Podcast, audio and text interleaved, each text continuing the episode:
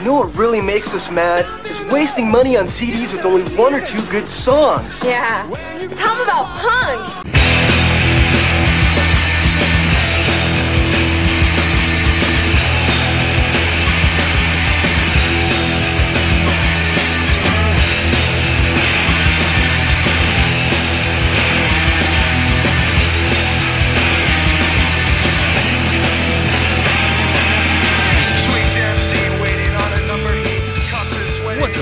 Welcome to Punk Lotto Pod.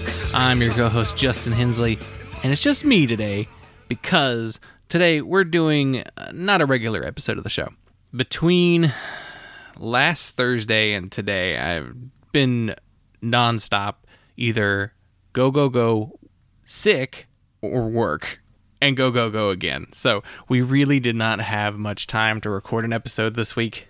It's just been it's been a mess. Uh, the wife and I got stomach viruses that have taken that took us both out for days, and uh, got a new car last week. So all the process of getting a new car, and then it had a few things that need to be worked on, and planning all that stuff, and going to my job, and you know, it's just been a lot lately. So we weren't able to do an episode, but we are going to provide for you today a sneak peek behind the curtain of what it's like in our Patreon bonus audio. So over on our Patreon, for $1, you get access to all of our weekly bonus audio. That includes whatever Dylan and I record that week, plus a new release Friday bonus audio that I always do every week, and any other random ideas that I come up with, special side podcasts that I do, Moon Pies for Misfits videos where I try out different snacks and drinks, lots of different stuff. Uh, so I'm hoping that uh, for one dollar it intrigues you enough. But if if none of that does, then this teaser should uh, sweeten the pot. So what we're gonna do is we're gonna replay the bonus episode that we did with Dave Brown that corresponded with our Pretty in Pink soundtrack episode. So we did this, I want to say last year, and we had a great time. We did we covered the soundtrack on the show, and then over on the Patreon we reviewed the movie. So this this corresponds with that bonus episode. And uh, I really hope you enjoy this. This is really fun. If you hadn't heard the Pretty in Pink one or you haven't listened to it in a while, go back and check that one out. I'll have a link to it in the show notes. And if you're more interested in what's going on on the Patreon, I just recorded something called The Comps That Made Us. It's a series I've been kicking around in my head where I take uh, different compilations that I've listened to growing up and, you know, analyzing them and talking about them. So I put the first one of those up now. It is on This Is Solid State Volume 2, which was a metal and hardcore compilation. My first exposure to that type of music, really. So I had really fun doing the notes for that and recording and everything. So hopefully you'll enjoy it. All of that's on patreon.com slash punklotopod. You can head over to all of our social media, Instagram, Twitter, and Facebook at punklotopod. Email punklotopod at gmail.com and our voicemail line, which is 202-688-PUNK. But yeah, we should be back next week. Uh, Dylan and I are already planning on recording this week, so no worries there. And um, yeah, I really hope you enjoy this conversation we had with Dave about the movie, and I, I really do hope you go back and check out the uh, Pretty in Pink soundtrack episode we did too. So, thank you everyone, and uh, we will see you next week.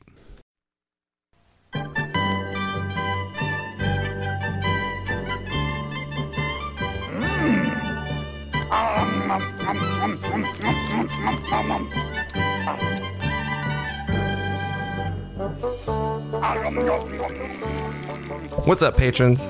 Uh, I'm Dylan. Uh, that's Justin. And that's Dave Brown. And we're doing a movie. What are we doing today? I let Dylan drive this one for a change, so Doesn't work. There's a reason I don't. uh yeah, we're doing a Master Punk Theater for the first time with a guest. This is a first Yes. Patreon with a guest. Yeah, that's true. Yeah, so yes, I uh, I came up with this idea after I forgot to uh, turn off the ten dollar part on the Patreon, and Justin was like, "You want a refund?" I was like, "No, if, uh, I'll just I plan on doing this like four times a year and every anyway, so uh, you guys get a lot too much of me every year." Uh, but um, as we were just kind of talking, I was like, you know what would be cool is to do this soundtrack and this movie at the same time. And uh, thankfully, Justin liked the idea. So here we are to talk about one of the uh, best movies of the 1980s, in my humble opinion. Quite possibly the best John Hughes movie, uh, Pretty in Pink. Yeah. Came out in 1986, which we recently just did like an 86 chart dive because I pulled that up and I was like, oh, we've just talked about all this stuff. but I Oh, think dude, we even- should have pulled up movies from '86 to talk about. Didn't even think Oh, about that'd that. been, that'd been that'd been interesting. Yeah, that'd been a little different. Let's do that right now. Yeah, we could. Well, not you, Dylan. Your computer's gonna Yeah, don't crash your computer, Dylan. Get your phone out, sir. You hear a whirring in the background. it's getting real hot in here. It's heating up the room.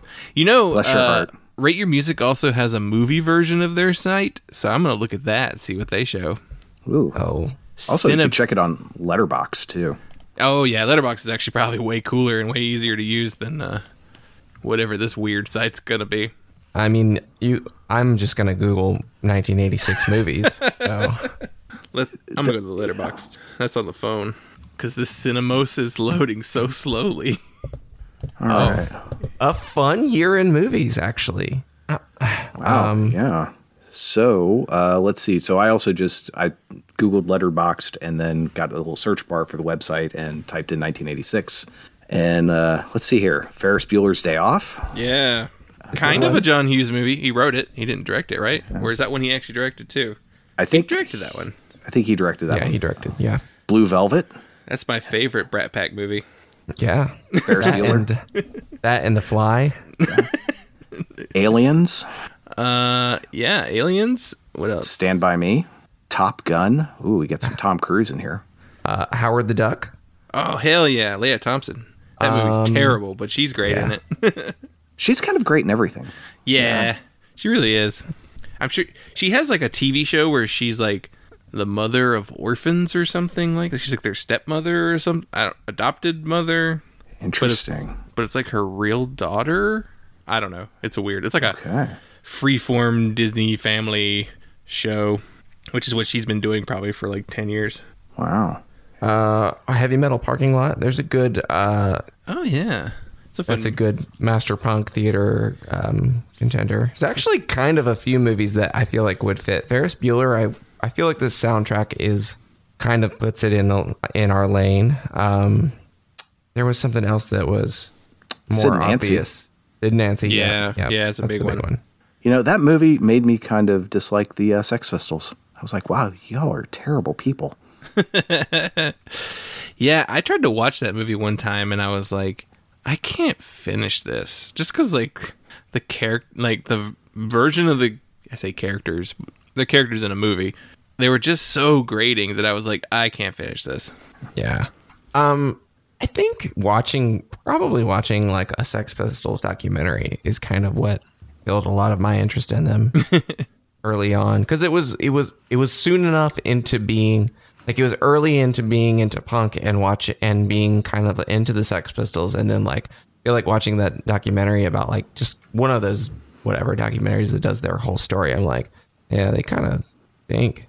Mm. You, you know, I, I had a similar experience watching a Ramones documentary where I came out of it going, uh, wow, these people all kind of suck. The Ramones, I think I didn't know enough of the shitty things about them until I was so far into their music that it's kind of it's one of those like hmm wish I'd known these things sooner. Yeah. Particularly Johnny. Yeah, He's he's pretty Yeah, but rough. I mean, that gets it all in, not to get deep here, but that gets into the question of art versus artist. And Yeah. can you like someone's art and dislike either them as a person or them as their beliefs and whatnot? And I think that's something that happens far too often where people just like find something they don't like about somebody and all of a sudden they decide to just completely crap all over everything they've ever done. And it's, it's not that life is fair, but that is definitely not fair. Uh, not that I'm defending Johnny Ramone or anything, because by all rights he's an absolute, or was, I think he's dead, douche. Yeah. yeah, they're all gone. Yeah, it's yeah. I've I've probably talked about this on the show before. I feel like it's just one of those things where it's like if I can't stop it from happening, like retroactively. you know, like it's not like a time travel situation. Like and and when you're dealing with people that are like have had such cultural significance where it's like yeah, like John Lennon's a piece of shit, but like whatever. like his influence on you know, I'm not invested in the Beatles, but his influence on music and and culture is like it's so significant that it's just like you, we, we can't not have that. We're not going to throw that away, you know. I don't know. Like, right. and Yeah. it's one of the, and it's it's too easy to just go further and further back into time and being like, well, everyone sucked to a point. Yeah. Yeah, and I mean, honestly, it doesn't at to a point. Kind of everyone does suck, and everyone's had uh, moments where they've done really stupid things that they probably regret. And the the the idea of of painting someone's entire life by their worst night or their worst day is kind of a kind of crappy. I mean, don't we believe in in um, redemption anymore? yeah. And I mean, you know, I to go further down the uh, cancel culture sucks track. I I say all of my my caveats for like all of the old culture that I'm pop culture that I'm interested in, where it's like the people were demonstrably bad people, like all that to say like I that doesn't mean that we shouldn't. I don't feel like we shouldn't hold people accountable today. Like that's why I say like if I can't fix it with a time machine, I'm not. You know, if I have to have a time machine to fix it, I'm I'm not worried about it. But like, there's things that I can do now that don't require me to go, you know, bend the laws of time and space. Yeah. Like I, yeah. you can you can hold people accountable now. So that's kind of where I I sit on canceling people. We're That is fair, and that that's a debate that no one is ever going to solve. I think, or at least and certainly not us right now. yeah, I was gonna say this is a weird way to start a Pretty in Pink uh, I know, right? movie That discussion. being said, actually, I think it does bear somewhat on our discussion of this movie because I was I had some thoughts along those lines while watching this movie and how it fits into the broader context of the movies of the time period. So we can get into that stuff when we actually get into the movie. But Yeah. Let's let's see. Um, needless to say, eighty six, surprisingly good year for movies. Um, Yeah, uh, a couple others that I just wanted to point out real quick, if I may. Uh, Star Trek Four, otherwise known as the one with the whales. I was gonna say, is that the one with the whales? yes, that movie is outstanding. I, in the last two years, I've really gotten back into Star Trek, and it's, I just, I love that whole um, franchise, and uh, that's a that's a fantastic movie. It's a great fish out of water story too. What else? Maximum Overdrive is one of the creepiest movies. If you've never seen this, the whole thing is about a truck. No, wait, that's Duel. I always get Maximum Overdrive and Duel mixed up. Is Maximum Overdrive the one with the ACDC soundtrack? Yes, it is. yeah, Okay, so this one gave us Who Made Who, which just right Yeah. there is good enough for its existence. Um, Speaking of canceled people and also movies that could work uh, for a Masterpunk Theater Labyrinth. Yeah. I mean, Bowie is was like he's soft canceled. Uh, it's one of the he's one of those anytime you talk about Bowie there's always someone who's like but but it's like yeah he did He slept with a teenager, like that kind of people. The people bring that stuff up. It's like, yeah, he did. yeah Yeah, but I mean, if you were a teenager and you had the chance to sleep with David Bowie, I mean, would you say no? Probably not. Let's be honest.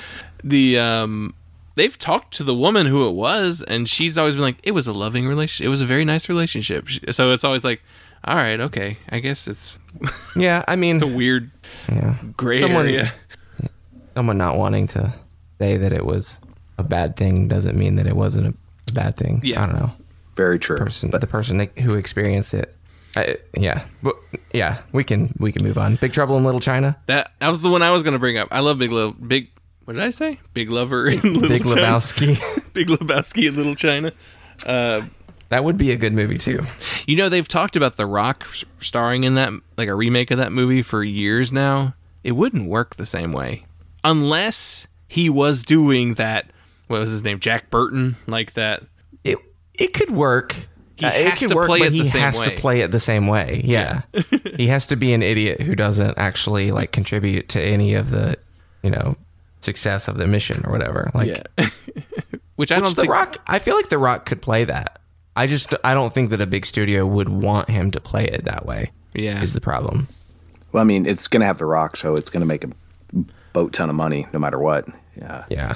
Yeah. He's one of those those few people in the world who is generally overall kind of beloved.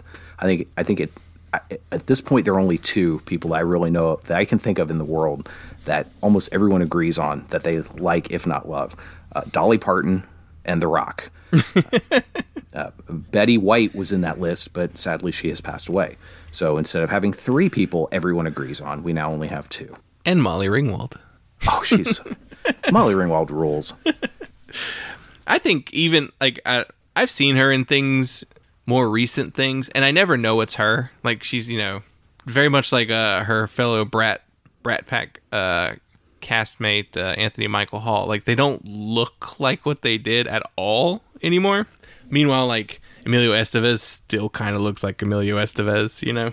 Well, yeah, he and Charlie Sheen just have tremendous genes, and considering all the things that they have done to their bodies over the last forty years, it's amazing that they've aged as well as they have.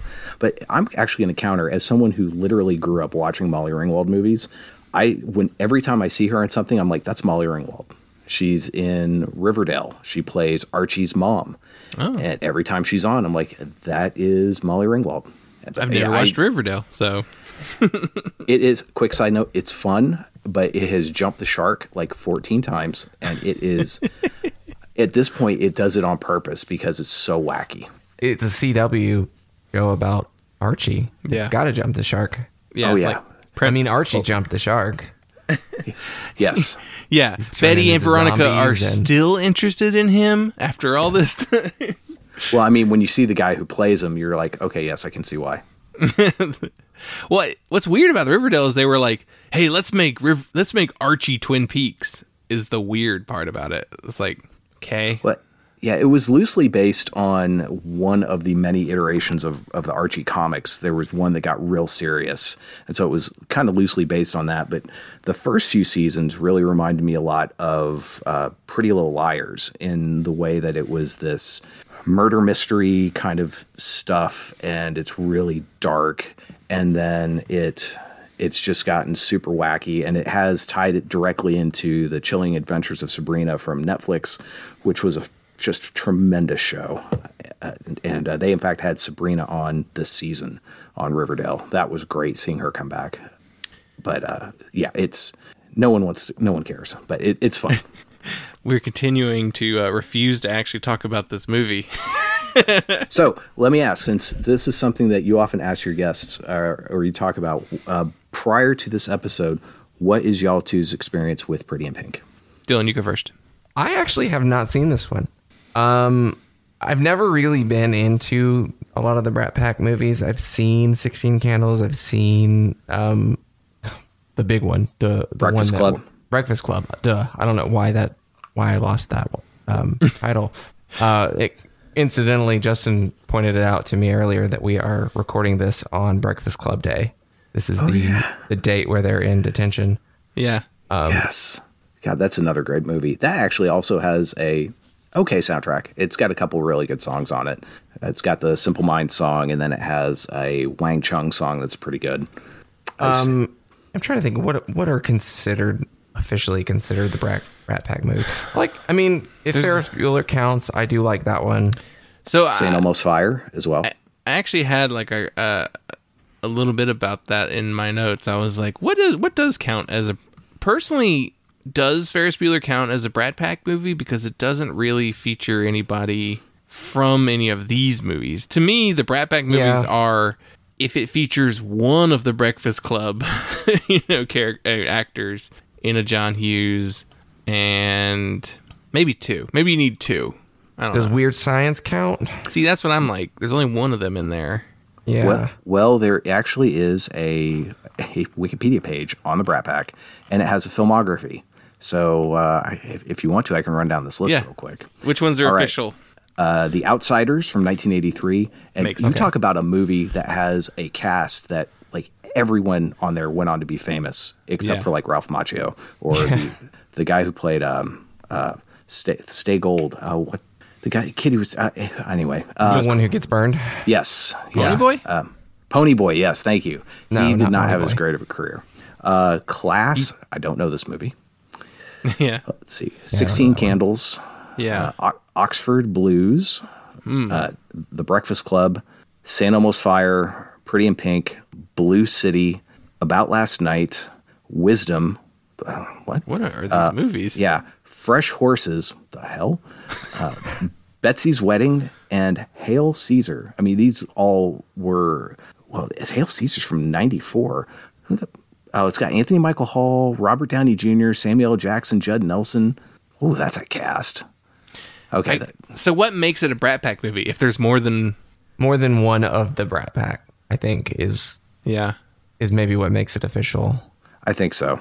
Not that there's an actual definitive list or, or Yeah. anything. Uh, Yeah. Because I feel like people like Ferris Bueller as being a John Hughes.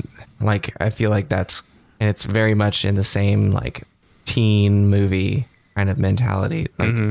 Cuz yeah. filmography of the '80s. I feel like that fits. Like I would like I would say say anything is a Brat Pack, even though it's not. It's Like, neither a John Hughes movie nor a Nor- a, a Brat Pack member. yeah, none of those actors are Brat Pack, but it's like adjacent to that. It's it's so much in the same Yeah. vein. A lot I of would Cusack's. argue that it's in the same vein, but it is not a Brat Pack movie because it. The thing about to make something an actual Brat Pack movie, I think it does have to have certain specific cast members, Yeah, and which is pretty much everyone in in the Breakfast Club and St. Elmo's Fire. I think that sums it up, and to some extent, the people in the Outsiders. But really, it's you focus around Breakfast Club and St. Elmo's Fire. That gets just about everybody. Yeah. Yeah, those are the key those are the key members. Yeah. Uh like- so uh, Dylan, you you said you hadn't seen this one before. yeah. Um, No, this one I this one I've just never seen. I don't I don't know why. I've just never caught it on VH1 at the right time. I guess. Uh, I was gonna say that I have seen it before. Uh, it's I don't I don't think it's been ten years since I've watched it. Um, I definitely remember watching it in my old apartment and before I got married. And this will be my this year will be my eighth anniversary. So it's either nine or ten years since I've seen it. Um, yeah, it was uh, on Netflix, I think, and that's why I watched it.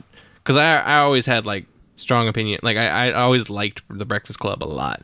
So um, I was like, I'll watch this one, and really liked it. Like it's really really great. Um, Dave, when did when did you first see it?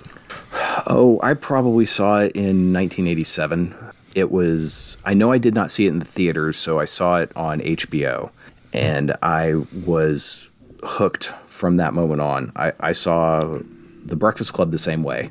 And in fact, I remember in being in like fifth grade and having discussions about The Breakfast Club, which probably a fifth grader should not be watching but there was one of the best best days at school was the day after the very first broadcast airing of the Breakfast Club, where they had to do these terrible overdubs of the curse words, and it was hysterical, and we were all laughing about it, how bad it was.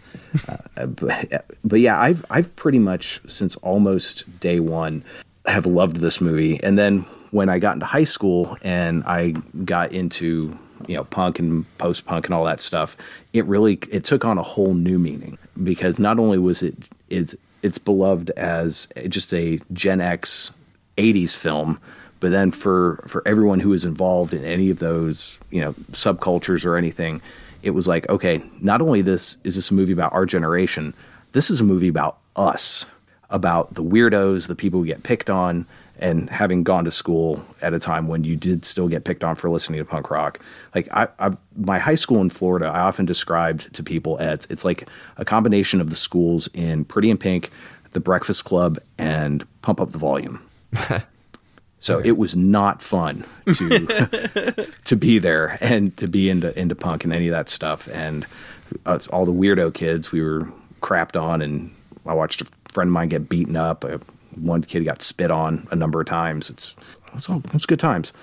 So Yeah. yeah, so so there was so much of this film that resonated with me in a whole new way once I became a teenager. Uh, should we? Hmm. Should we run through like the basic outline of the movie, or do you want to Yeah. go kind of scenes? Like, how do we want to do this one? I think if we do just do kind of an overarching, uh, so and I and I can kind of talk about this if if you if you guys want.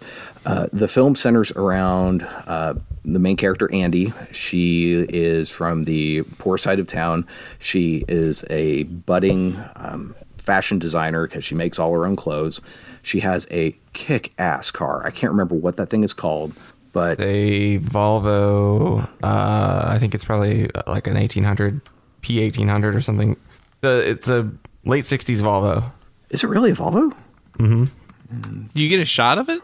I only see Oh, like the side, really, most of the time. Yeah. Do you- okay, there's the picture of it. No, no, no. Sorry, it's a Karmann. It's a Karmann. Karmann Ghia. Ghia, yeah, the Volkswagen yeah. Karmann Ghia. Oh, those those are great cars. I remember I knew people in when I was in high school who had these. They were notoriously not stable vehicles at all. But damn, those are cool looking. I, and, and it's, now, if uh, you get in a car wreck in this, you're screwed. This is death trap right here.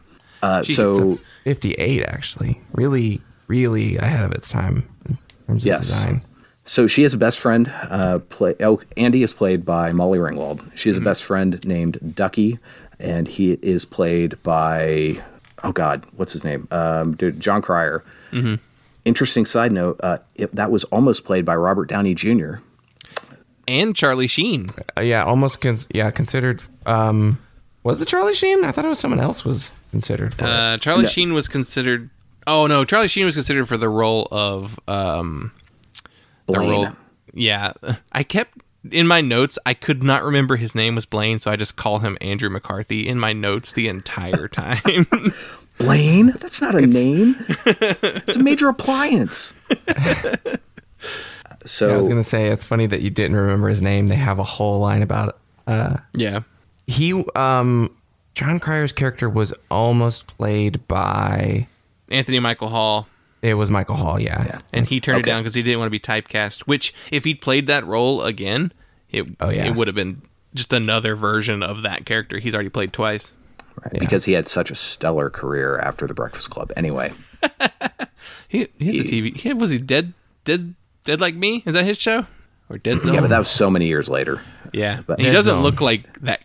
Well, obviously, he doesn't look like that guy anymore, that kid anymore. But So um, Ducky is madly in love with Andy. Andy works at a record store, which is actually the famed Wax Trax Records in Chicago. That's what they base off of. I think it might have even been filmed there. And the The exterior was filmed in Santa Monica. Okay. I don't know about the interior. But okay, I know it was based on Wax Trax I assume the interior would have been a soundstage. But yeah, it's Yeah. called Trax I th- in the movie. in the film. Yes. Yeah. So then uh, Andy's boss is played by Annie Potts. Her name is Iona. Andy Potts is amazing. She was also in Ghostbusters. That uh, one of my favorite lines is that when the phone rings, she's all mad at Bill Murray. picks up Ghostbusters. What do you want? Oh, it's good shit. she God, answers the phone that way too in the movie. She says like, "What do you want?" when she picks the Yeah. phone up at one point. I think she's talking to that Terrence guy. Yeah. When am I not into bondage? Since the night I spent the night tied up in the backseat of your car. Oh, so good. Uh, Harry Dean she was the voice of uh, Bo Peep too, wasn't she? Oh yeah, yeah, yeah. Oh yeah, designing women. yeah. Yeah. Annie Potts rules. She's Um, great.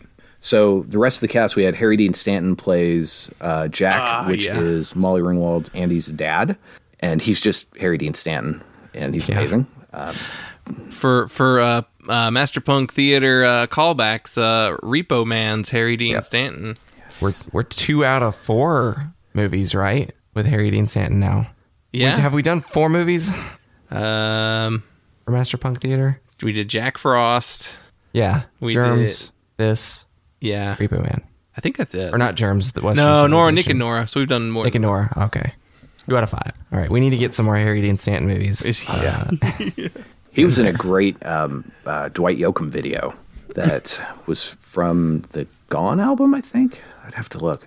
Dwight Yoakam, uh, by all accounts, terrible human being, tremendous musician. I've never heard anything about him specifically as a person other than his like he has some pretty conservative views. I've just heard he's an ass and a jerk, uh, which He might just be an ass. Yeah. Uh, Which Good actor. Very. Oh my God, Sling Blade. oh, so good. I could quote so many inappropriate lines from that movie. it is. Uh, so anyway, uh, back onto this. So we have one other major character, uh, which is Steff, played by Mr. Ultron himself, James Spader. and that hair, man, that hair in that movie. Wow. Every time he was, I watched it today with my wife, and every time he was on the screen, she would say something about his hair. She's like, "How did he get his hair that fluffy?" I'm like, shampooed every day, hair dry, mousse. Yeah. Um, you forgot Andrew McCarthy. Oh no, I th- we mentioned him. I think. oh, we, yeah, we came up. mentioned Yeah, him. Yeah. Yeah. Uh, the only other, there were a couple other standouts. Dweezil Zappa has I was gonna say. small part. He's great in that. That's two just- Dweezil Zappa appearances in Masterpunk Theater now nice. because he, well, he was in Jack Frost. He's in Jack Frost. Yeah. All three of the Zappas were in Jack Drac, Fro- Dra- Drac Frost is a different movie. Also, Andrew Dice Clay plays the bouncer of the club that they hang out at. The Dice Man. Ooh. Oh man. See, okay, I have I actually have fond memories of Andrew Dice Clay because I remember watching the MTV Awards live where he went off and did a very uh, foul comedy segment that he got banned. Uh, and it was it was so hilarious. But I just his his shtick cracks me up because he's just standing there doing his little arm gestations and all the the things, and it's ah, yeah. I, but I know nothing about him beyond those couple of things and that one movie he did, which was not very good. He was also in that Lady Gaga movie. Um, uh, the, the what's his name? Oh, why can't I think it? In the Shallow Lallows song, that movie, uh, the uh, the remake. Um, Oh, oh, Stars oh, Born. Star is Born. He's in it. He's her dad. Weird. I never recognized him. Well, because he's not wearing sunglasses and a giant leather jacket usually in any movie he's in. But So uh, basically, James Spader and, and Andrew McCarthy's character are rich, and the rich kids don't like the poor kids, and it's really segregated in their school, uh, especially for being a completely white school. But again, this is 1986, so we'll just leave it at that. Uh, yeah. James Spader's character desperately wants to hook up with Molly Ringwald's character, like super bad. He's wanted to bone her for years, and she's having none of it. She knows he's a douche. Uh, he he seems like he's in a different movie than everyone else. He seems like he's in like a Wall Street type movie or like a, what less than zero, like a Bret Easton Ellis movie. let's see what I'm trying to think of other major pop points. Um, oh, Andrew McCarthy's character Blaine uh, likes Molly Ringwald. They end up going on some dates. He asks her to the prom, and then his parents, his parents are super judgmental, so things don't go well. And he tells her he's already asked somebody else, but we're getting way ahead of ourselves. Uh, Yeah. so this movie was actually written by John Hughes. He did not direct it, but he picked out the director, which is uh, I can't pronounce the guy's last name. Howard Deutch, I think is how it's pronounced. That's how I would say it. Yeah, uh, Howard Yeah. is just for for those who are curious, married to uh, Lea Thompson. She comes Yes. back up, and they're the uh, parents of Zoey Deutch, who is a now relatively famous actress. Um, and ac- oh, her sister uh, Madeline as well apparently is does some acting. But um, They're on that TV show I was talking about with Lea Thompson. Uh, oh, I don't know what that show's called, but they've got a show. Um, this was. Oh, sorry. Go ahead. I was gonna say the director also did a couple other John Hughes movies. He directed uh, Some Kind of Wonderful and The Great Outdoors. Do we consider The Great Outdoors a Brat Pack movie? I can't remember who's who's in that. Is Uncle Buck a Brat Pack movie? I was just thinking of the other John Hughes movies. yeah. So Howard Deutch, this is also the first film he directed. I watched all the bonus features on the DVD uh, this weekend, so that's why I know so much of this great information. oh. So- sorry, that was my phone. and I think that did I miss any major before we kind of dig into things? Anything Yeah. Uh, Laura Lauren Shuler Donner produced this movie. Um, the uh, late wife of uh, Richard Donner, but she is main, what I know her from is the producer on all of the X Men movies. Oh. She's like the lead producer on those movies, and it's kind of like you're. Are you the reason why they're so up and down? There, there's I think many reasons why those movies are up and down, but there are there are a couple that are outstanding. yeah, for sure. And then some that are horrendous. Yes, yes. Um, So we're gonna avoid talking about any of the soundtrack really because then we won't have anything to talk about on the main episode. So I will say, um, I think the use of music in this movie is phenomenal. Oh, the yeah. way they they place things, and yeah, it's it's just really really good. And, and John Hughes is such a huge part of that. He was such an interesting character that he and he became this recluse after a while. Mm-hmm. And there was actually a documentary made about him. People trying to find him, and they eventually they showed up at his house. They left what they had filmed, and they were like. We would love to interview you. Here's this documentary we've made. All these people who love you. Apparently, he never watched it and sent it back to them. Oh wow. Weird guy. Yeah, it's weird. I'm like, why did he I never understood why he stopped. I mean, I don't know. What was uh? hmm. Where does his filmography end? With like Baby's Day Out or something like that. like Yeah. maybe Yeah, they- like that that third Home Alone. Yeah, stuff got he got just his films got younger and younger and younger. So I mean, he did also Uncle Buck, National Lampoon's Vacation. He's got some other weird credits like oh uh, uh, apparently he did the story on Drillbit Taylor in 08. weird. Uh he did write some other things. Made Manhattan, he did the story. He didn't write the script though. Home Alone, Yeah, he did the Home Alone movies, Dennis the Menace, Curly he did, Sue. He did a lot of Disney stuff, Flubber, 101 Dalmatians, Miracle on 34th Street. I mean, this guy's filmography is is unbelievable. Yeah, like you've heard of almost every one of his movies. He wrote Dutch. That's funny. Um, yeah, he's and then he like stopped and he had a heart attack in 2009 and died. And Yeah. yeah, it's just interesting. He kind of just like disappeared in the mid 90s though, or late 90s rather. Yeah. He stopped directing. most really sure. kind of really disappeared. Like kind of faded from public eye in like '94. Yeah, his last then, like- directorial role is Curly Sue. has has production credits for like the because the company that he owned mm-hmm. produced like 101 Dalmatians and Flubber and Home Alone 3. I mean, he didn't ha- really have anything to I mean, I guess they say he wrote Home Alone 3, Yeah. but I wonder if that's he gets a writing credit because he came up with the idea. I doubt he was actually involved in the writing of it. Know, this Wikipedia says he was the writer. I don't know. Hmm. Yeah, int- yeah, I like his stuff. I like most of his stuff. He had he Yeah, I'm So the Weird thing I Science think is about fun. Pretty in Pink is fun. Yeah. Ferris Bueller's is really good. Planes and Trains and Automobiles is Yeah. Yeah, all the fun. John Home Alone, Candy The Home Alone fun. movies are fun. Yeah, it.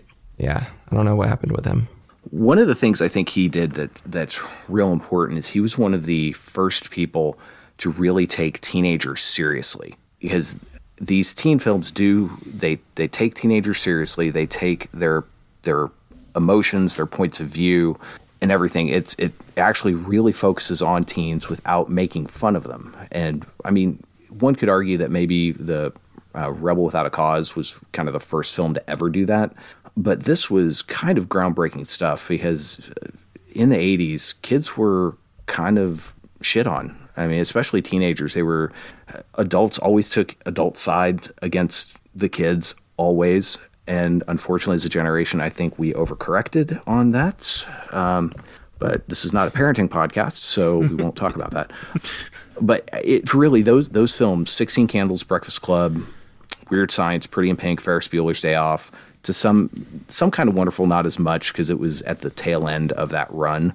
But those films were so incredibly important to everyone of my generation growing up in the 80s because it really felt like okay here's a guy who not only gets us but isn't talking down to us. And this is really you know it feels like someone is is advocating maybe it's not the right word but is taking us seriously. And that was that was kind of cool and i mean teenagers there's so many markets where opinions of teenagers and everything is taken completely seriously and maybe too much so. But it was it was it was very novel at the time. And um, i don't think that can be overstated or understated. And also these films ended up influencing a whole like couple of generations worth of filmmakers. You there would not have been heathers without these movies i don't think there would have been pump up the volume you wouldn't have had clueless you wouldn't have had uh, any number of movies, even that come out now. Uh, Ten Things I Hate About You wouldn't have happened without these films. Uh, and the other thing that I think is really good, especially in Pretty in Pink, is you've got a main character who is a woman, and she is a strong woman who stands up for herself. Yeah, she gets she has troubles and she gets emotional like anyone would, but she also at points does not take anyone's shit. That's one of the things I really liked about her character is that she seemed really together as as much together as someone who's like mom abandoned the you know her and her dad you know? And like she's like the the artsy kid the artsy poor kid in a rich kid's school. Like there's a line about her like attending the school based on her grades because she doesn't actually live within like the you know close enough to the school just to automatically that's her school so, though I, I do, I very much enjoyed the super duper on the nose opening, literal train tracks panning over to her house uh, at the very beginning of the movie. It's like she's from the wrong side of the tracks. It's just like there's no way. You might as well put a whole card on the screen that said that. It's not a very subtle film. No. and also the fact I know we said we weren't going to talk about the music, but you kind of have to about this. The film opens with the song the movie's based on, or gets its title from, the psychedelic furs, "Pretty in Pink," and it's perfect. Uh, Originally, the director wanted to do a score, and so they put they did two things. They they put it together with the psychedelic furs song, and they put it together with a score. And little did Howard know, but John Hughes went because Howard thought the the Pretty in Pink song was too raw. And if you listen to the original version, which is the one that you can find on streaming services, it is a very raw sounding song. And so he had the Furs go back into the studio, re-record it, and that's the version that's used in the film as on the soundtrack. And in my personal opinion, is the better version. I think it benefits from them having played it for a while up to that point. Um, All right, we're veering into soundtrack talk, you guys. Yes. Let's- So we'll, we'll, yeah. we'll, okay, we'll, we'll, talk. pin on We'll that. talk about that. Put a pin on that. Um, but yeah, yeah, very prominently used in the film. Um, but I, I really do like uh, back to her character though. So she's basically trying to kind of like hold her dad together, who has not done well since her mother left them, and basically he only works part time. You know, she's trying to get him to go get a job, like a full time job, and you know, like wakes him up in the morning. She's basically like having to do all this stuff that like a teenager should not have to be doing, you know. And even though like there are times where she her like age shows, like she's like, "Oh yeah, this is still a teenager." Um for the most part, she's on the would you consider this precocious, you know? I don't know what that word means. Yeah, the um uh, hmm, I don't know the actual like dictionary definition of precocious, but like uh it's Should know like what you know means. acts above their age. Um oh, let's see if I can get this word.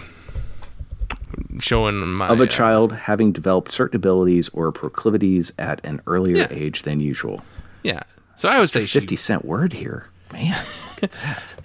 Well, I was in I was in my mid twenties before I learned that the word precocious, the I'd heard at, said as precocious, but I'm pretty sure uh, I would read it as precocious or something like that. So I was definitely reading it wrong. yeah, she's precocious. yeah. she's a she's a really interesting she's a really interesting character, and she's played very well by Molly Ringwald. Like Yeah. she she's balanced between having to be more mature than she should have to be but she's also like you know is like a is like a teenager like feels sad when they get picked on and like wants to go to prom and has all of the those those more like childish Age appropriate. I mean, age appropriate not even yeah i wouldn't even say childish but you know those things that younger people experience and feel and she does a really good job of portraying both of those in a movie that's ultimately like mostly just like a fun teen movie you know it's not it's not super heavy i mean there's there's that the the, most dramatic scene i think is is when she's talking to um her dad harry dean stanton and they have that like big blow up about how he didn't go to the job interview, and, Mm-hmm. and she's like talking about why, and she's like, I don't, I don't know why she didn't stay. I like, I don't know why she left us, but she's gone. Like I've known this since I was fourteen. Yeah. I mean, just a little side note.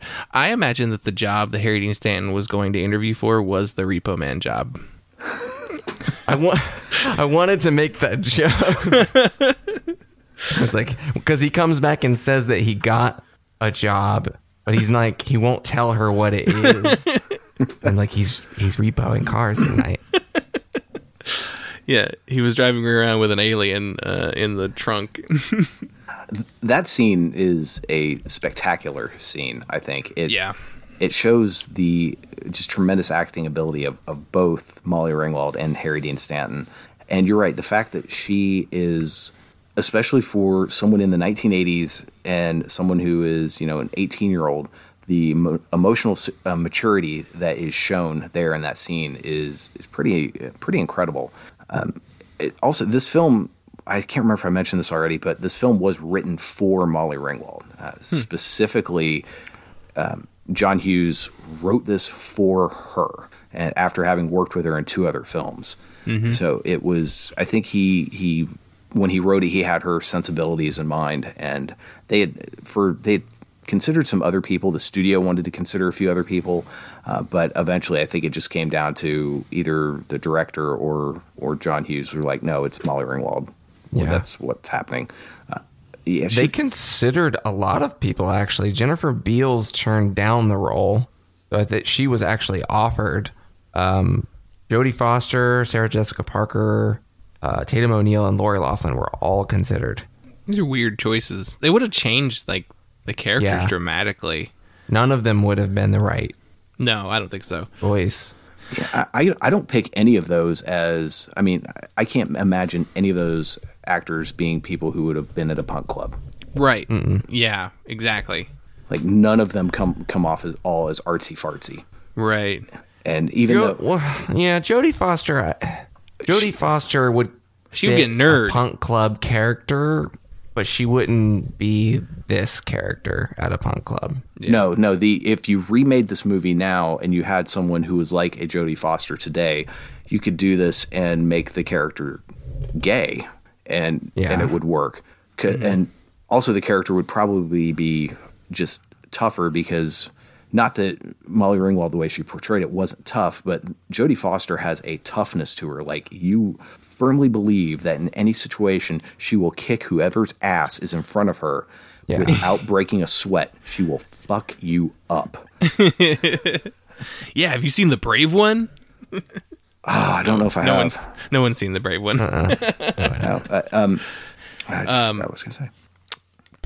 So uh, I was gonna say her her age appropriate behavior really shows with her relationship with Andrew McCarthy. Like I think that relationship, like she's she's flirty. They're trying to make jokes. She's not as serious. Like she kind of gets to like be a you know a young a young adult in love. It with you know that portion of the movie. she's she's caught off guard more often with his character. Mm-hmm. I feel like there are moments wh- where she doesn't she doesn't respond to things that he says the way that she responds to other characters. She's she's much more reserved when she's talking to him at first. Well, because those other characters don't have Andrew McCarthy's award-winning smile there. he just he he uses that smile as a weapon. Like he tries to use it like, hey, it's fine, it's cool, you know. You know, he tries to get out of all of his, you know, mistakes by just being like, I'm Andrew McCarthy, you know. He does the he does the little laugh and the smile and he like turns his head away yep, that's it. Every time. constantly. I mean, he, he was dreamy. back Yeah. in- Oh, I get was- it. Yeah. Yeah, it, it's it, that's an interesting relationship between the two of them, and I especially love the computer graphic thing where he, the computers were networked together, and he, he did this very. I'm just I'm actually very curious how they actually made that work in 1986. Like, how much money did that cost them to get a computer programmer to put that little bit together? My guess, it wasn't a computer program. It was literally illustrated that way, and that's a TV screen, not an actual computer screen. It might have been. Yeah, That would be easier Than actually to do programming. than to program a computer to do that. yes. because I was like, is he a hacker? How did he do this? is he in, is he in war games? Yeah. I definitely said out loud, "That's not how computers work." that was a very unbelievable scene. Well, it's unbelievable now. In 1986, it was very believable because we didn't know what the hell computers did. Didn't know. We didn't have computers in our houses. Are you freaking kidding me? No one knew. Yeah. Everyone was like, "Whoa, that's awesome! I want to do that." I also like that like he's in the library. I guess it's the library that they're in or computer lab. She he's in there. He stands up like behind the computer, and they're like they look at each other. They don't they don't talk to each other because it's like two scenes later together. She says, "I like your little computer trick." I was like, "You didn't talk about that like immediately after he did that." Like, and then you had another scene between then and this scene too. It was weird. I was like, I think this is a continuity error. Well, Yeah. that was in the time when you didn't really talk in a library. True. So it's it's that's the other thing to when you talk about these films and actually I've talked with a coworker who is her husband's my age but she is I think in her 30s and they've rewatched a bunch of of 80s films and it's it's so fascinating hearing her talk about them through kind of modern eyes because to me I you know this was I literally grew up in this world. I remember what the you know 1986 was like, and you look at this now, and it's so different. And I, I wonder, as as younger gents than me, h- how did that? How does that aspect of the film? Is there things that it's just such a different world that it takes you out of it? Is it still? Does it as a movie? Does it something that that speaks to you in any way? Not. It doesn't. It doesn't seem too otherworldly to me, and I think that's probably because we watched a lot of '80s movies as Yeah. kids. Yeah. that it was very normal to just see. And we also didn't have a computer until like 99 or 2000 or something like that. I mean, we had an old Mac computer that we like typed on and would print things, but But like our library had like a DOS computer when I was a Yeah. kid, you know, the green text. So like a lot of that stuff. It's funny. a lot of a lot of the technology was still very very common. So I don't. I, this is a random like aside, but I at work uh, in my department, we're like we're a little office area upstairs, and um, occasionally on breaks, somebody will pull up like some like trivia questions, and like I like know the answer to a lot of sh- stuff that the rest of the people in my like department don't, including like another uh, coworker of mine who's like literally a year younger than me, and I was like answering like question after question after question. It was all pop culture stuff too, and after I answered some dumb question, she was like, "How old are you?" I'm like, "Like I'm only a year older than you. I just watched a bunch of old stuff." Like, Yeah. Yeah, and we we watched a lot of old stuff in general. right? It's like, yeah, our pop culture was a lot of the media that we consumed when we were younger was not as current pop culture Yeah. as the average person our age. Yeah. I don't know. I don't know. I didn't know anyone at the time at like age 15, 16 who was watching like Red Skelton and Laurel and Hardy, like, Yeah. you know, videos. So, I also watch old commercials for like fun, like every day, yeah. like almost literally every day. Old commercials were a trip. They, they Put were. in, I put in the date yep. commercials, and I watch compilations of. He does it to wake up. I do it to go to bed. taped. Yeah, I sit and drink my coffee for like an hour and watch old commercials. I, I think one, one other thing about this film that is, I don't know if lost is the right word, but there was, this is, you know, pre Nirvana. So this is where, other than a few one hit wonders here and there, the whole culture within, you know, half of the characters in this movie was still a completely underground culture. And it was the fact that it was explored in the way that it was and explored relatively accurately, I think was pretty cool. That that is one of the things that is more unusual to me when it comes up in 80s movies is the way that alternative music culture is not more familiar to the average person. It was still really weird. Um, th- that's something that I'm not used to because I'm used to post Nirvana, grunge. I mean post post hair metal, and and like being punk being something that gets played on the radio Yeah, that was pretty definitely commonly. So definitely not this area. I mean, you had things like you know, Madness had their hit with Our House. You had Dexys Midnight Runner had their hit. So there were artists that had crossover hits, but they were you know few and far between, and almost all of them were one hit wonders. Uh, OMD from this movie had a gigantic hit, and that ended up being a one hit wonder for them.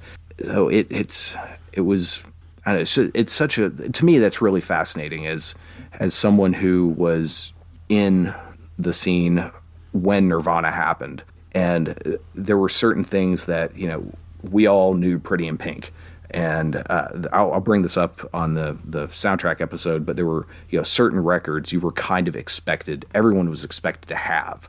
And uh, remind me to, to bring that up uh, to mention what some of those were uh, when we talk about the actual music of, of, of the film on the uh, on the main episode. Eagles' greatest hits. No. no, fuck. The Miller I fucking Band's hate the greatest Eagles. Oh my god. You Quick and the Big Lebowski.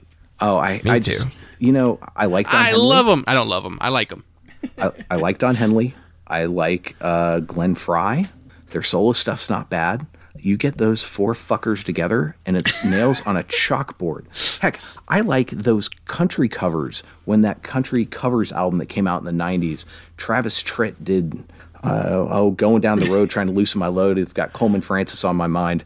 If you can tell me what that's a reference to, that's that's a Mystery Science Theater 3000 right there. anyway, uh, that's great. I just don't like those guys together playing their music. It's in Hotel California, garbage, garbage. it's not moves like Jagger bad, but it's bad. I um I don't like the Eagles, and I should like the Eagles because of the kind of music I a lot of the music that I do like. I watched the Eagles documentary. Man, I fucking hate the Eagles. that just that was like pouring cement on my hatred. It was just like We should locked do that. in. We should These do that documentary. on suck. I can't watch it again. I love Joe Walsh though, but he wasn't. He's he not an was so original. late. Yeah, he's not an original member. Um, we're not talking about the Eagles. No. You know. So, were there any scenes that really jump out to you guys? Oh, excuse me. Uh, yeah, there's like the most famous. Okay, in my mind, the most famous scene in the movie is the uh, Ducky lip syncing to Otis Redding. Is that accurate as saying that's the most well known scene in the movie? It's probably the most iconic scene. I don't know if Yeah. it's the most well known, but yeah, God, I love that. I I can't imagine. Can you imagine Robert Downey Jr. doing that? No, it would have been No. no, No. no. I can't Cryer- I mean, I can imagine him doing it, but I don't want to see it because the way he would do it, it wouldn't be good. And I can imagine Anthony Michael Hall doing it because doesn't he do something similar to that in Breakfast Club? I mean, there's a whole dance scene in the There's the whole Yeah. dance sequence in Breakfast Club. yeah. So eh, I can imagine him doing it because we've already seen him dancing. Yeah, but his his dancing is not. He does not have the soul that Jon Cryer has. Jon Cryer actually has some good moves, and I'm just Yeah. amazed. I'm pretty sure he was wearing Chuck Taylors during that, and when he did that slide across the floor, I'm like, how how does anyone get sliding on Chuck Taylors? I ever tried to do that in slide? Chucks? No, they they you go flying on your face. But yeah, that that is a that's a tremendous scene. Um, we should yeah. talk about Jon Cryer. Yeah, I was gonna say we should talk about Ducky and Jon Cryer and all that. Um, First scene that his character comes in, I I think I said that boy is gay. And I truly believe that. Funny you said that. Molly Ringwald thought of that character as gay. Like she played her character against him with that in mind. But Jon Cryer did not play his character that way. He did not think that. Well, I don't know what Jon Cryer thought he was doing.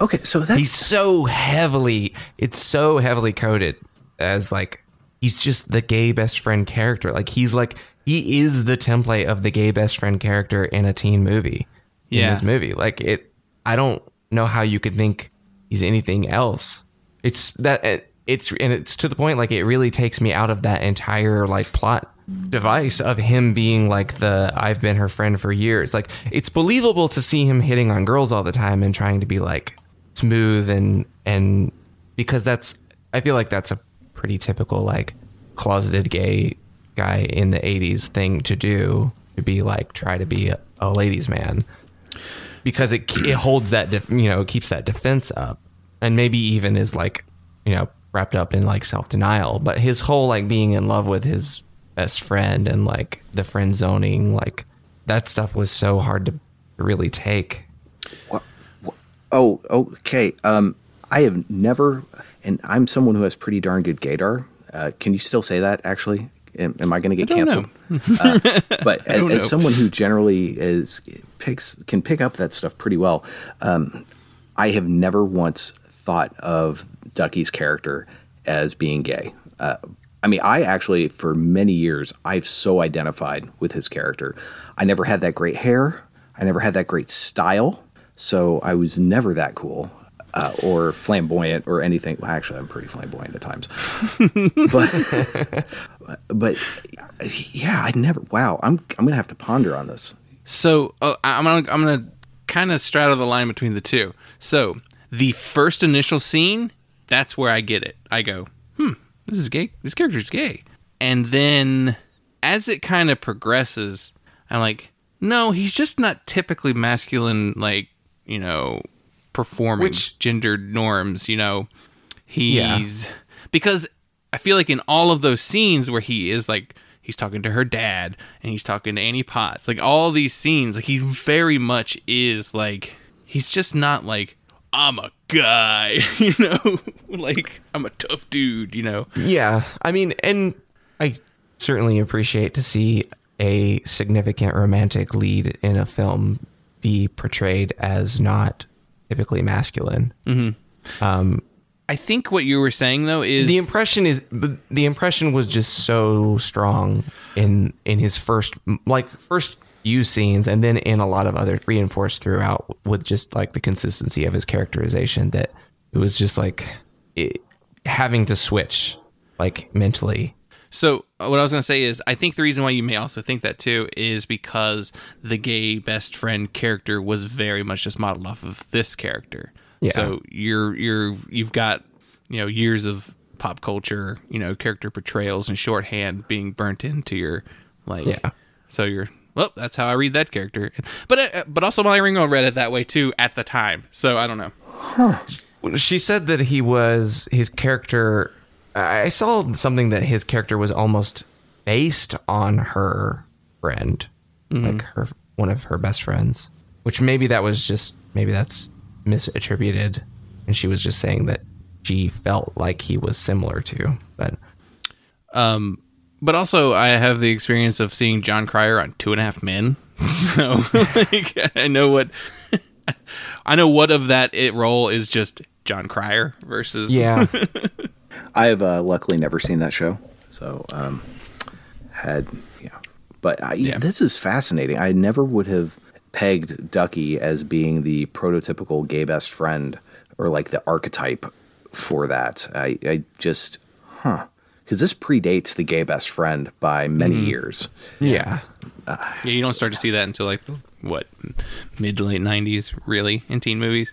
in in a way, it's almost, and I I doubt that uh, you know John Hughes was going for this or pulling from from the source, but it's it's that challenging of traditional masculinity that you know bands like Seven Seconds did from like day one, and and that kind of thing that is now certainly far more accepted and far more uh, represented in things, but it just then it was just it was different. And the, the scene where he uh, he runs into the guy and and uh, mouths off to him uh, and then was Yeah. tries to get like talk about stock options or something before he gets Yeah. thrown into the uh, women's restroom which the part where he's he's, he's like you got a candy machine in here you got doors on the stall. doors on the stuff oh.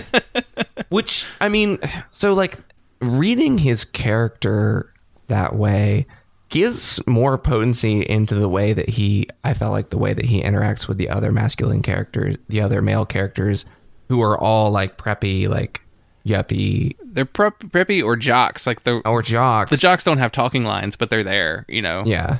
And the those scenes are like you can definitely I, I reading his character as gay, you can definitely sense the homophobia in the way that he probably interacts with all of the men at his school, which, regardless of whether or not the character is gay, like not being traditionally masculine, like I guess he was definitely called the slur for gay people, which does show up in the movie, and it's not aimed at him.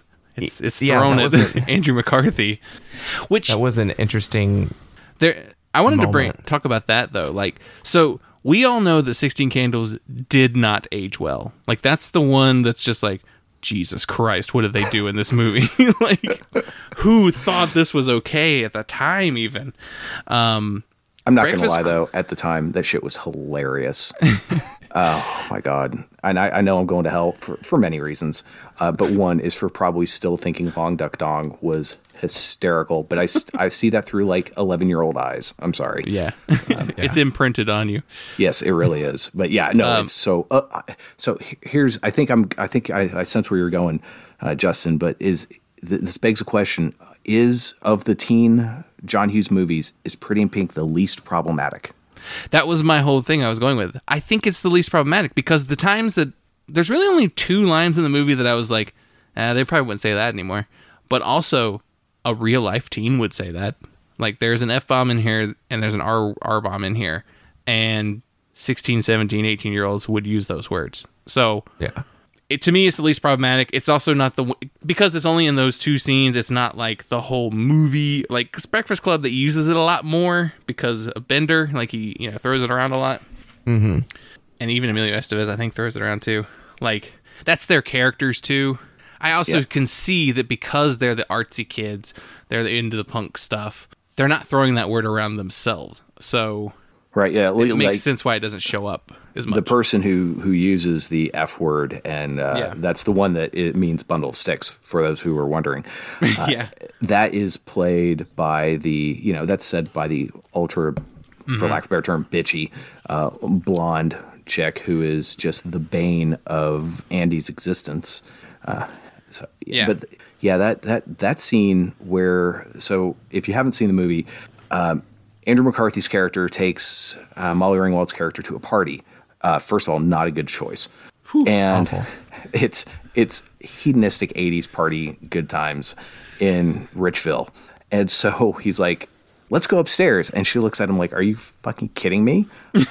and I love she has this line, "I'm not here to get you off," and I'm like, Yeah. "That that's brilliant." Uh, but Yeah. he- he so to to show he's not there to to do anything shenanigan wise he puts his hands in his, his pockets and Mm-hmm. literally this guy wears like blazers all the time like don johnson esque Yeah. blazers and he's not the only one so many people in this movie wear these things but he Yeah. picks up like a, a 12 pack of beer cans and holds them does the whole uh, gimmick where you hold it between your elbow and your, your ribs and then picks up a bag of pretzels because these are just randomly sitting on tables and in his mouth and they go upstairs to a bedroom to which they find steff in a robe and boxers uh, and then what's her face um, benny, Benny. uh, yeah, Yeah. comes out of the room of the bathroom and looks like they probably just banged and were going to bang again at some point. point and uh, that's when when she notices molly ringwald and andrew mccarthy there she just is not a happy camper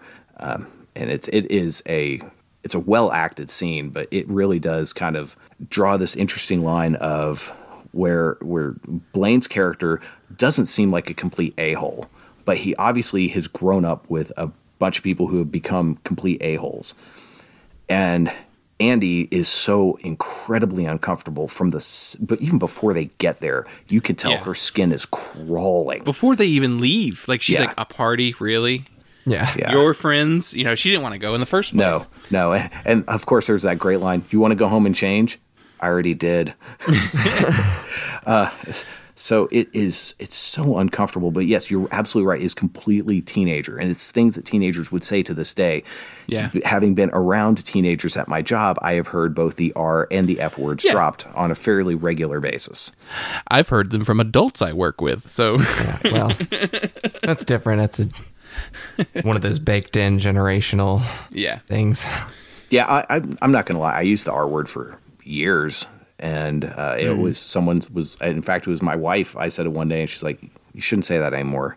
And I thought about. it. I was like, "Oh, uh, that and, and Glee. Not gonna lie, Glee taught me that that the R word is bad. Uh, so I was like, okay, that's I learned. I, I but I've man, definitely had to have that conversation with other friends too. I'm like, hey, don't say that word anymore.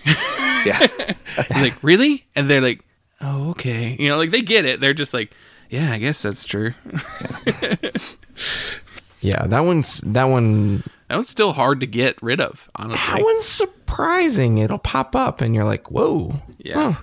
The, I think the interesting thing about that word is now how how much when you do hear it, uh, once you it's it's the glass breaking moment. Once you kind of become aware of the problems with that word and why it is so unkind to say, the, and then when you start to hear it, you it's like ugh. You, you Yeah. have a, at least I do. I have a visceral reaction. I, I have a coworker who, when she gets really upset, she will say it. And I was, I actually talked to my boss about pulling her aside and saying, "Hey, you really need to not say this word.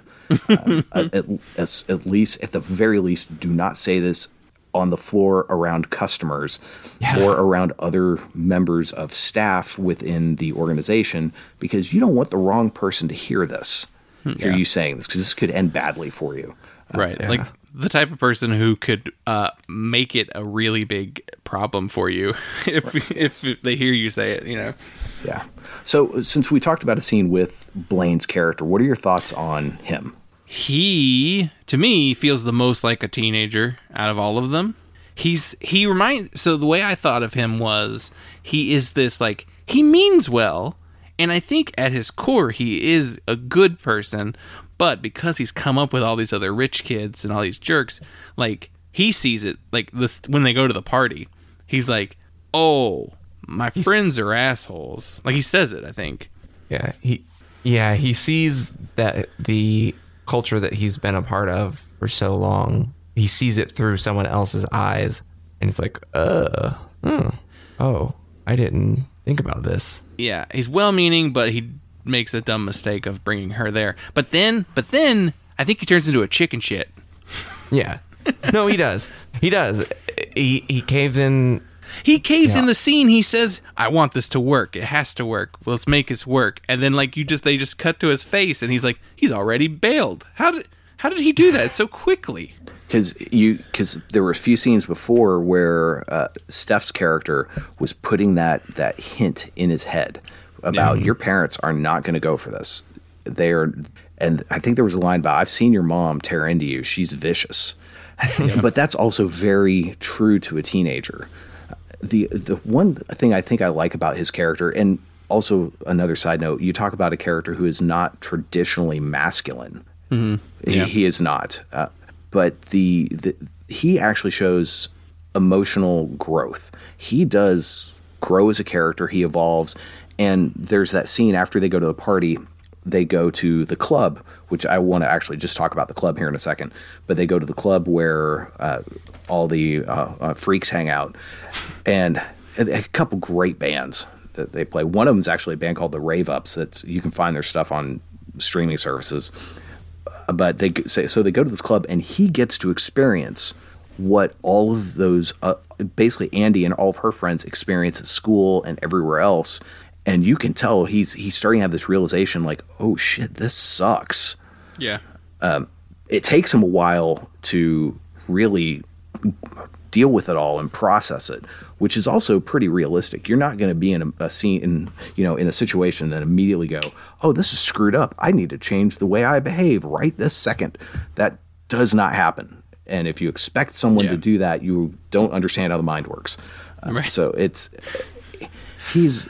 I think he- he's he's just an interesting character. I'm I think his character I think his character does progress and grow and and has perceptions challenged and like in a realistic way, but I do think the movie does not the best job of portraying it happening because I feel like after they split and then um, she goes to the prom by herself and then they get back together, which this probably has a lot to do with the fact that the ending of the movie was reshot. Um, it's very sudden that he's changed. Like it, it- that realize, like I think all of his realization happens off screen, and there's some kind of um, not montage moments, but there are moments where you see him in the background. Actually, I guess it was would be considered montage where uh, there's everyone's getting ready for the prom, and you see him sitting there pensively drinking coffee or whatever. yeah. And man, why are all these guys dressed like they're you know going to business meetings? All the time. They're all wearing blazers all the time. yes. Uh, but you know, I do. I think that that you're right. There is a, a very dramatic shift, and I do want to talk about the ending, which I think we should probably get to Yeah. soon. Um, but what did you think of the club that they? Had? I hang thought it was really the punk cool. club? Yeah, Yeah, Yeah, I thought the punk club was awesome. It was like really cool. it was like dingy. It was dingy in the way that like the I've been to punk clubs like that, you know, maybe not with as cool lighting, but like but also like they didn't do that thing where it's like a dangerous club like because Andy's hanging out there. So like naturally it's going to be a little bit, you know, it's a cool place to hang out. Yeah. Um yeah, I really liked it and I really liked the first band that we see play. They play that song Rudy. And, uh, Yes. it's like a like a neo ska sort of song and I have notes about that, which we can talk about on the soundtrack episode if we ever get to it. Yeah, no, we will. We will. the um, one thing I like is that it is it, it that portrayal does not go into all of the stereotypes in the '80s that you had about punks, about them being dangerous and everything, like you said. It was just a bunch of weird kids hanging out together, and they're really not behaving any differently than the rich kids did when they hung out together, talk, drink, just. I mean, they're less hedonistic, which may or may not be that realistic, uh, because you know you get alcohol involved and people just act stupid. Um, yeah. But I, I, I always loved loved that whole vibe and those scenes in the club, and and of course the the scene where where Ducky plants one on Iona, and just I love that he immediately a apologizes Yeah. Yeah, and and then her just look of shock like what just happened and then her admitting later that like his kiss would like set her on fire was Yeah. hysterical I love Iona. Like that character Yeah. is so good throughout the whole movie. is she the heart of the movie She's the I don't know, what would you call that type of um her and Harry Dean Stanton are kind of this like the guiding light of the movie almost. I don't know how it's you describe. I mean they're they're the parental figures. I mean, Yeah. Harry Dean Stanton is her literal dad, but Annie uh, Annie Potts Iona's character is um he's kind of a surrogate mother. I feel like, or almost an older sister kind of character. I, I was trying to figure out how old she's supposed to be in the movie. She's supposed to be like 15 years older than Annie. I think is what she says. Does she say that? Okay. So I was trying to figure out in her prom dress or in her like beehive hairdo. I was like, it's too late for that. Like it, for her to have been in high school and have a beehive in. I figured out it was either sixty nine or seventy. I was like, I don't know. That may be too late, but maybe she grew up in like a rural or like a more um not as city focused uh, area. I think The- oh go ahead the geography of this movie is Where is this movie taking place? Like I know where it it's has shot. to take place It's in, in a major city because she lives in Chinatown. yeah, she does. It's, shot in L.A. yeah it's a chicago suburb is where it takes Okay. place It's a John Hughes movie, so it's Yeah, so the that's- Chicago suburbs. Yeah, I think her. I, She talks about doing drugs in the '60s, and then like she's kind of a punk. She was kind of a hippie, I think. maybe she's supposed to be older. Uh, yeah, I always kind of thought she graduated high school in the early to mid '60s. Um, she was because the thing that I think we forget, especially now in 2022, is how close the 1980s were to the 1950s. Yeah. Yeah. Not that far away. I figured she had to be playing older because I looked her up, and like at the time when the movie was shot, she was like 33. Yeah, So it, if she was like 18 or 17, it'd been 69 or 70. So I was like, I mean, she must be playing like 37 or something like that, you know? Yeah, I always I see. I always assumed that she would be like my parents' age. My parents were born in '45, mm-hmm. so I just assumed and that she was around that age, because that would have been you know thirty something was the big thing in the mid '80s, and that's when baby boomers, they're about age-ish, range-ish was getting there. Um, so Right. when she does her little yuppie turn with Terrence and she's like singing to the Copacabana, like that's where I was like, she's supposed to be older than she actually Yeah, Yeah. she is. And her hair. I, yeah, I would say like forty is probably more realistic. She's wearing the Sia wig. that scene. this is so. oh yeah. I loved her apartment. yeah. Yeah. Everything about she's one of my favorite characters in this movie. Everything about Yeah. her was fantastic. But uh, speaking of wigs, we should probably talk about the prom scene. Yeah, we should probably we should this should probably be like our push to wrap this up. So you want to start with the prom scene? Yeah. So, uh, real quick, for one, it, it was reshot. So they originally shoot this the film, and she, Molly Ringwald's character ends up with Ducky, and they did a screening of it, and the audience literally booed, and they were like, "Oh fuck, uh, we need to change this," and so they called everyone back in. And at this point, um, Andrew McCarthy was doing a play in on Broadway. He'd lost a bunch of weight and shaved his head. So if you're watching the scene, you're like, why the fuck does his hair look so different? It's because it was a terrible wig. he also I in that scene I'm like this was shot way later because he just Yeah. looked different in general. Yeah, like his And- face didn't even look the same. And I didn't know that at the time, like for years, until I think I was watching the bonus features on the DVD. I did not realize that there had been another scene because one of the things that uh, uh, urban legend, as as it goes, is that they John Hughes made um, some kind of wonderful as a, a make good for the ending of Pretty in Pink for the fact that she ends up with Blaine.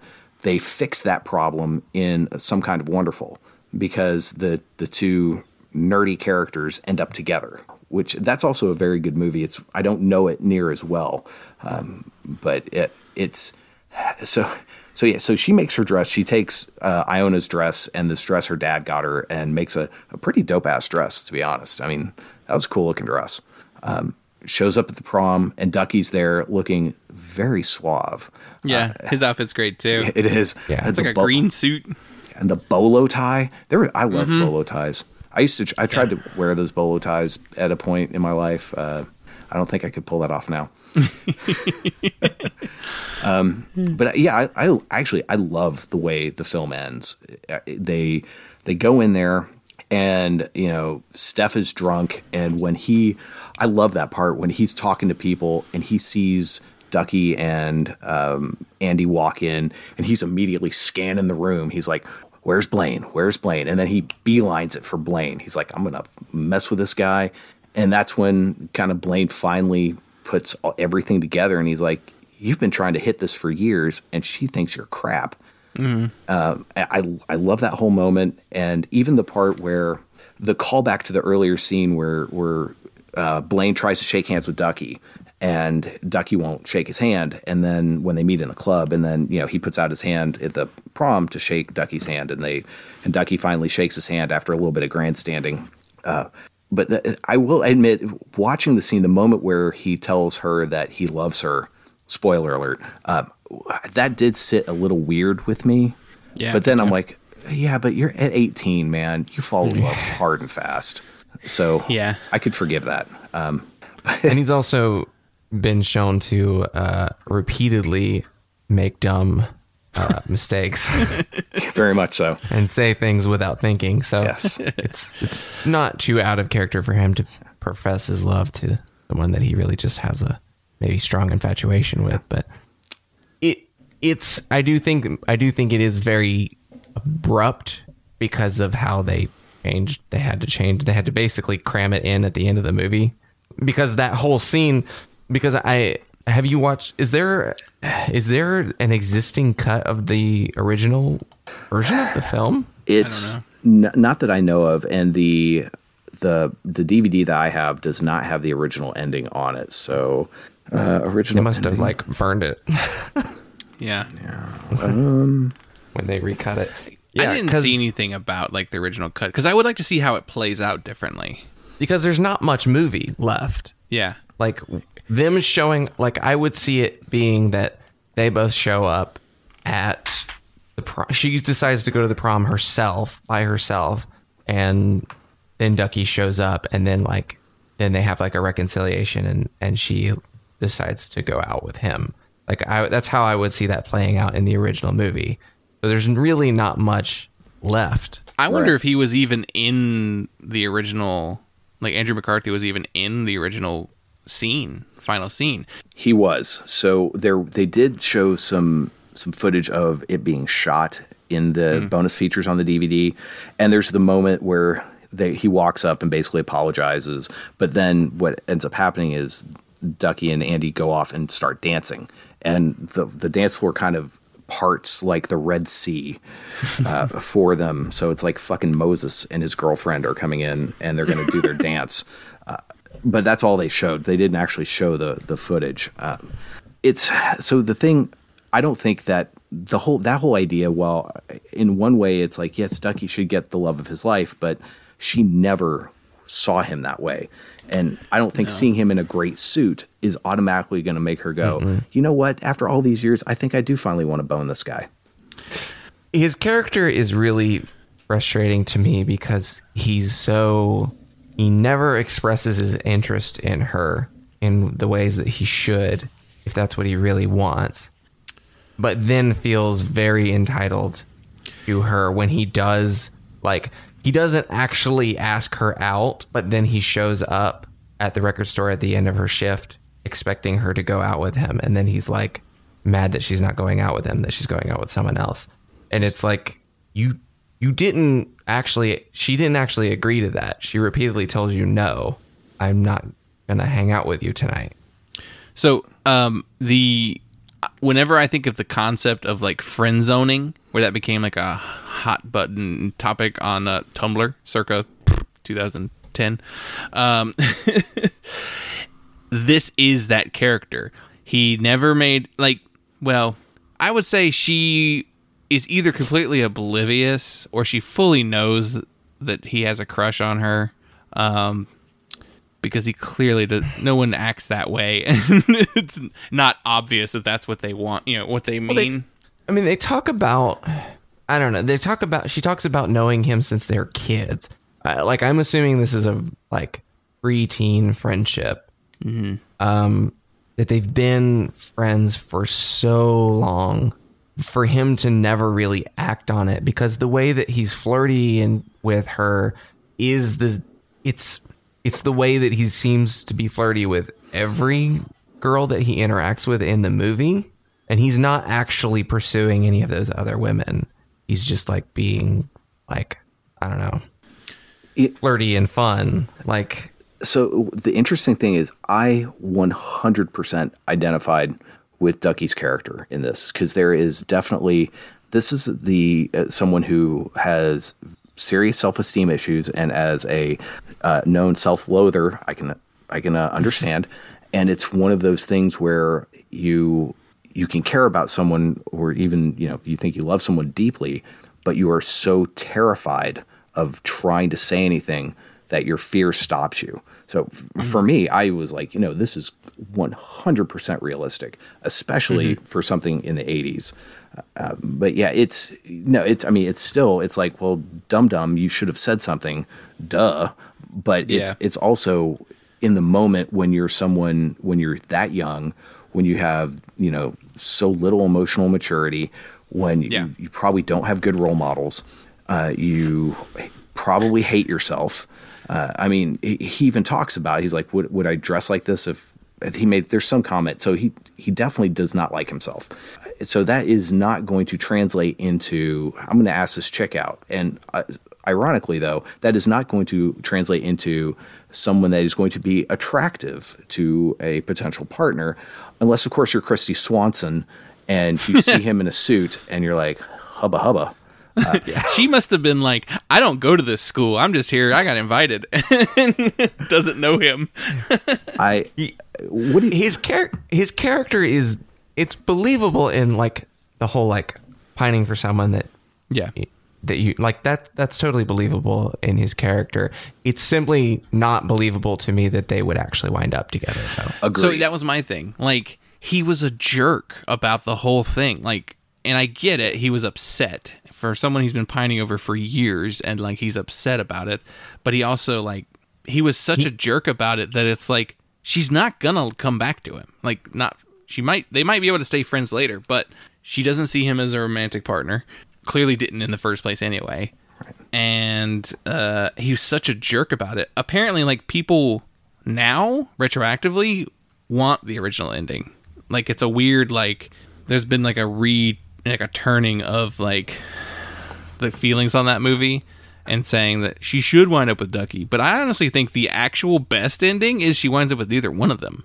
Oh yeah. Well, which is kind of which is kind of what happens. I know they do get together and in the end, but I I think it's very easy to read that scene the them getting together as being like they end up breaking up like 2 years later. oh yeah. She doesn't marry him. And, She doesn't marry him. It's that- not they're not truly in love. It's not a fairy tale ending. Yeah. Um, but you you do kind of get that satisfaction of like her not being with, ultimately not being with either of them in the way that she decides to go to prom for herself. Yeah.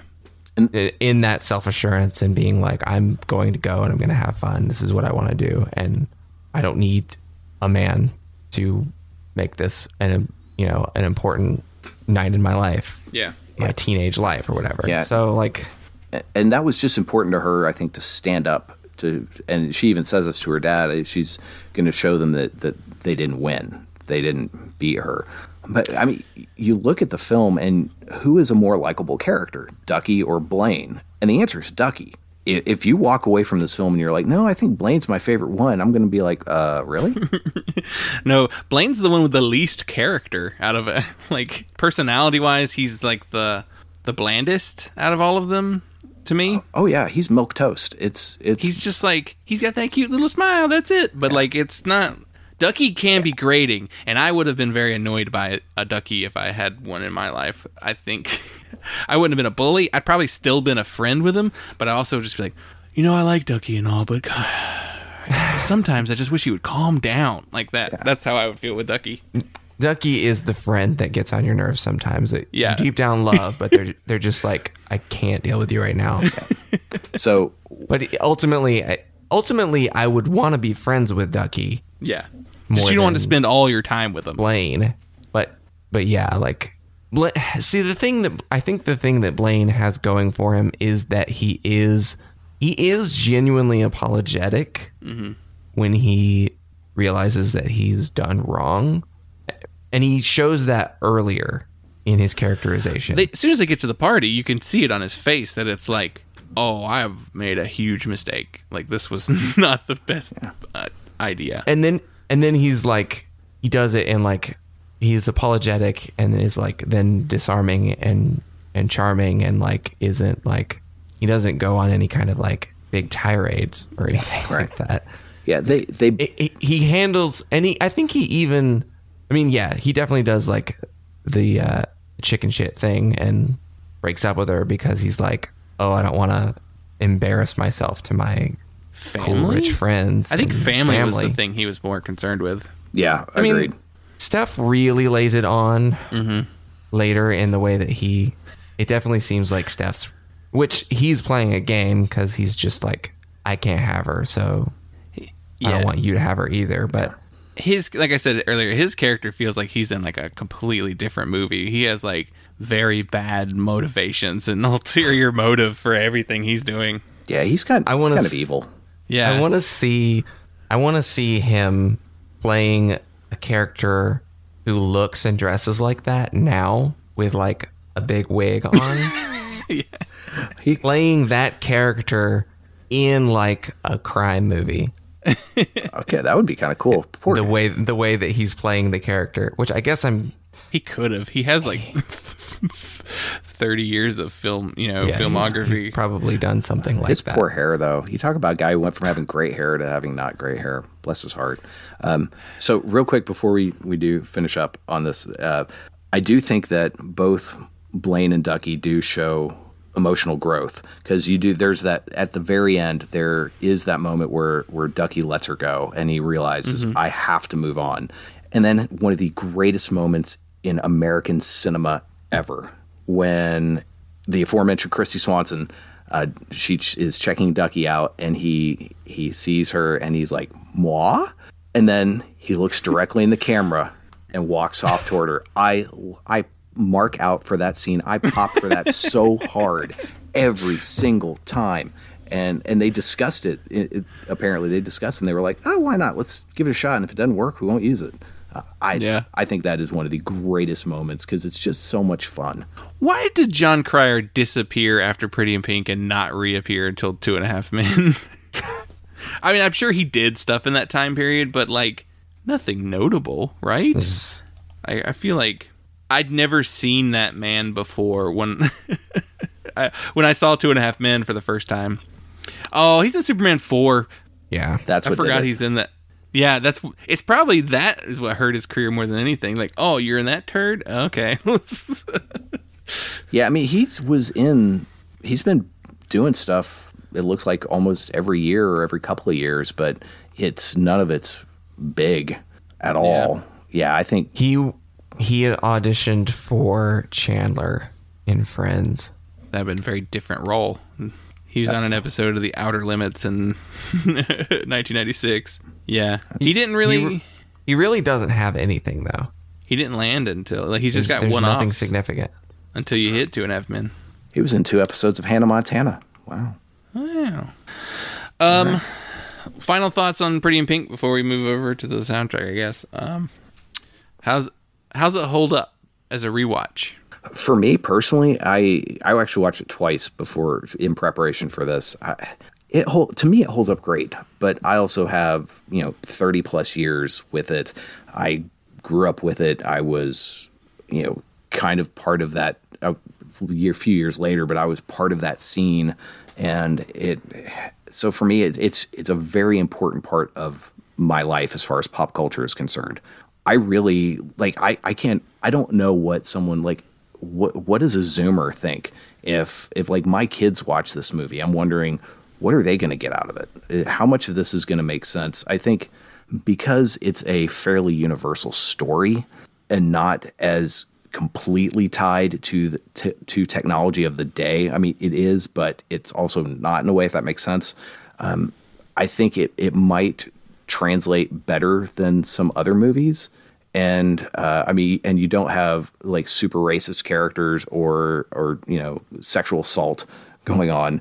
Um, I, I don't know. What do you? I can I cannot answer that question. What do you What do you guys think? I really want to know what y'all think. Does this hold up? I mean, ha- having never seen it before, um, and not being particularly fond of a lot of the '80s teen comedies. Oh yeah, Dylan, you were gonna say hot take alert. Uh, do the hot take. Oh well, yeah. I mean, this is better than Breakfast Club. Yeah, that's my hot take, which maybe is not as big of a. It's not a nuclear take, but Well, you're also like you don't like Breakfast Club. I don't like Breakfast Club. It's different seen it than saying one is better than the other, but you outright don't like Breakfast Club. It's the Yeah, It's this the- I'll rewatch.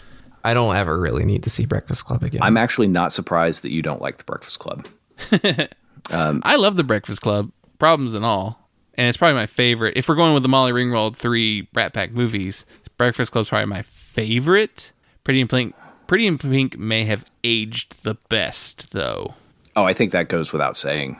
For, Yeah. So for me, the Breakfast Club uh, is special to me in, in a, a different way, in that my brother was John Bender. My brother is that 80s metal kid who did, it still does, uh, drugs. And The Burnout. yeah, oh yeah. So that was so spot on to me because uh, it just reminds me so much of of my brother. Um, but I think I, I don't know. I you, the the fact, Dylan, that you you think Pretty in Pink is a better movie than um, The Breakfast Club. I I can't say that you're wrong. I mean, I think it actually probably is a better film. Uh, certainly through 21st century eyes. It is it is a movie that you can hand to someone now and watch without having to really say, okay, uh, here's your caveats for this film. yeah. I mean, I mean, we've previously talked about the movie Repo Man, which features many slurs Yeah.